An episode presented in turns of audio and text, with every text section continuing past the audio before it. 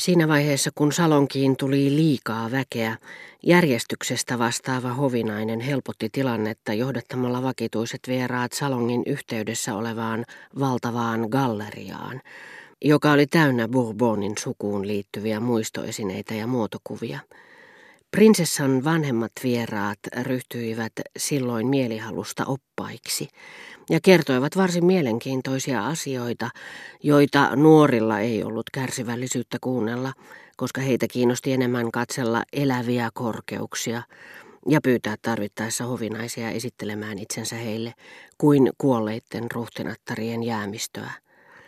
Niin suuresti heitä kiinnostivat tuttavuussuhteet, joita ehkä onnistuisivat solmimaan, ja tilaisuudet, joihin mahdollisesti saisivat hankituksi kutsun, etteivät he tienneet tuon taivaallista, eivät edes vuosien jälkeen, siitä mitä tuosta kuningasvallan aikuisten arkistojen oivasta museosta löytyi. Muistivat vain korkeintaan hämärästi, että sitä koristivat kaktukset ja jättiläispalmut, niin että tuo eleganssin tyyssiä toi lähinnä mieleen Jardin d'Aclimatation puiston palmutarhan. Guermantesin herttuatar kävi kuitenkin silloin tällöin velvollisuuden tuntoisesti pienellä iltavisiitillä prinsessan luona, ja tämä piti häntä koko ajan tiukasti vieressään, samalla kun laski leikkiä ja jutteli herttuan kanssa. Mutta kun herttuatar tuli päivälliselle, prinsessa piti huolta siitä, että hänen vakituisensa pysyivät loitolla, ja suljetutti ovensa heti pöydästä noustua siitä pelosta, että vähemmän valikoidut vierailijat voisivat tehdä epäedullisen vaikutuksen vaativaiseen herttuattareen. Jos sitten sellaisina iltoina joku tietämätön uskollinen ilmestyi alaovelle, portinvartija selitti, hänen kuninkaallinen korkeutensa ei ota vastaan tänä iltana, eikä tulijan auttanut muu kuin kääntyä takaisin. Monet prinsessan ystävistä tiesivät kyllä jo etukäteen, ettei heillä sinä iltana ollut tulemista. Silloin oli vuorossa aivan erityinen suljettu piiri, johon useimmat niistä, jotka olisivat halunneet kuulua siihen, eivät voineet päästä. Hylätyt saattoivat melko suurella tarkkuudella nimetä valitut, ja totesivat keskenään harmissaan, kaikkihan sen tietävät, että Oriane de Guermantes ei koskaan lähde liikkeelle ilman esikuntaansa. Sen avulla Parman prinsessa yritti ympäröidä herttuattaren kuin suojamuurilla ja varjella häntä niiltä, joista ei varmasti tiennyt, onnistuisivatko he miellyttämään häntä. Mutta monille herttuattaren sydänystäville, useimmille loistavan esikunnan jäsenille, Parman prinsessa joutui osoittamaan kohteliaisuuttaan vastahakoisesti, sillä heiltä ei hänelle juuri huomion osoituksia liennyt. Tottahan prinsessakin ymmärsi ja myönsi, että joku saattoi viihtyä paremmin herttuattaren luona kuin hänen seurassaan. Olihan hänen pakko todeta, että herttuattaren vastaanotoilla vallitsi väentungos, ja että hän itse tapasi siellä usein kolme tai neljäkin ruhtinatarta, jotka kävivät vain jättämässä käyntikorttinsa hänen Parman prinsessan luona. Ja vaikka hän kuinka olisi painanut mieleensä Orianin puheet, jäljitellyt hänen asusteitaan, tarjoillut teekutsuillaan samoja mansikkatorttuja, hän joutui joskus viettämään koko pitkän päivän ainoana seuranaan hovinaisensa ja joku vierasmaalainen lähetystöavustaja.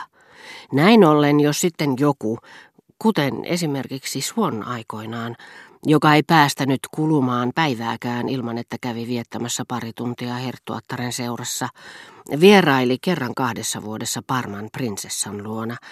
Tämän ei tehnyt erikoisemmin mieli, ei edes Oriania huvittaakseen, liehitellä mokomaa Swannia ja kutsua häntä päivälliselle. Sanalla sanoen herttuattaren tulo aiheutti Parman prinsessalle paljon päävaivaa. Niin suuresti häntä nimittäin kiusasi pelko, että Orianin mielestä kaikki olisi hullusti. Vastapainoksia samasta syystä Parman prinsessa tiesi jo etukäteen mennessään päivälliselle Madame de Guermantesin luo, että kaikki tulisi olemaan ihastuttavaa ja oivallista, eikä hän muuta pelännyt kuin ettei pystyisi ymmärtämään, painamaan mieleensä, miellyttämään, ettei osaisi pysyä aatteiden ja ihmisten tasalla. Siinä mielessä läsnäoloni kiihotti hänen uteliaisuuttaan ja ahneuttaan, niin kuin myös ennennäkemätön tapa koristella ruokapöytä hedelmäköynnöksillä, ja koska hän ei varmasti tiennyt kumpaa niistä, pöydän koristelua vai minun läsnäoloani, saattoi ensisijaisesti pitää vetonaulana, jotka olivat Orianin juhlien menestyksen salaisuus. Hän päätti tehdä parhaansa voidakseen tarjoilla ne molemmat tulevilla päivällisillään. Parman prinsessan iki-ihastuneen uteliaisuuden, jonka vallassa hän lähti herttuattaren kutsuille, selitti täysin se koominen, vaarallinen, kiihottava elementti, johon hän kauhistellen säikkyen ja nauttien sukelsi, niin kuin meren rannalla isoihin aaltoihin, joiden vaaroista uimaopettajat puhuvat vain siksi, ettei yksikään heistä osaa uida. Noustakseen siitä virkistyneenä, onnellisena, nuortuneena, nimittäin Guermantesien henkevyys. Guermantesien henkevyys, yhtä kyseenalainen käsite kuin guadradura-sirkuli, väitti herttuatar, koska uskoi olevansa ainoa Guermantes, jolle sitä oli siunaantunut, oli laatutavaran merkki niin kuin Tuurin ihramurot ja Ränsin keksit.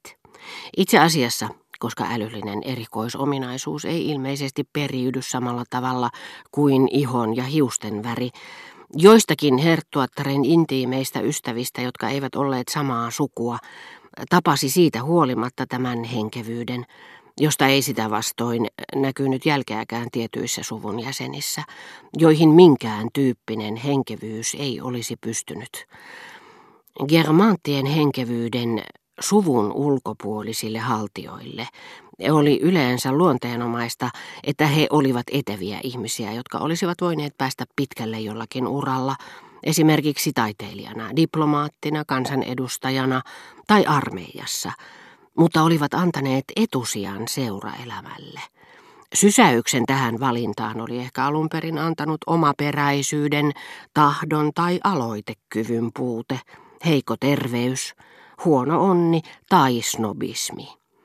Joillekin, joskin on pakko tunnustaa, että he muodostivat poikkeuksen, Guermantesien salonki oli muodostunut uran koetinkiveksi vastoin heidän tahtoaan.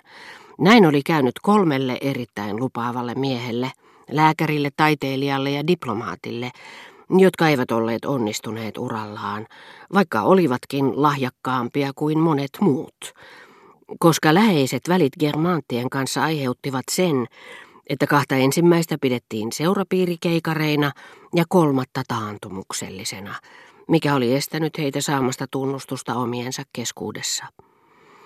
Perinteinen punainen viitta ja samanvärinen lakki, joihin tiedekuntien valitsijajäsenet vieläkin sonnustautuvat, eivät olleet tai eivät ainakaan vielä lähimenneisyydessä olleet yksinomaan ahdasmielisen ja lahkolaisuuteen taipuvaisen menneisyyden puhtaasti muodollisia jäänteitä. Kultatupsuisen lakkinsa alla, niin kuin juutalaisten ylipapit kartion muotoisessa hatussaan, professorit edustivat vielä Dreyfusin juttua edeltävinä vuosina ankaran farisealaista ajattelutapaa.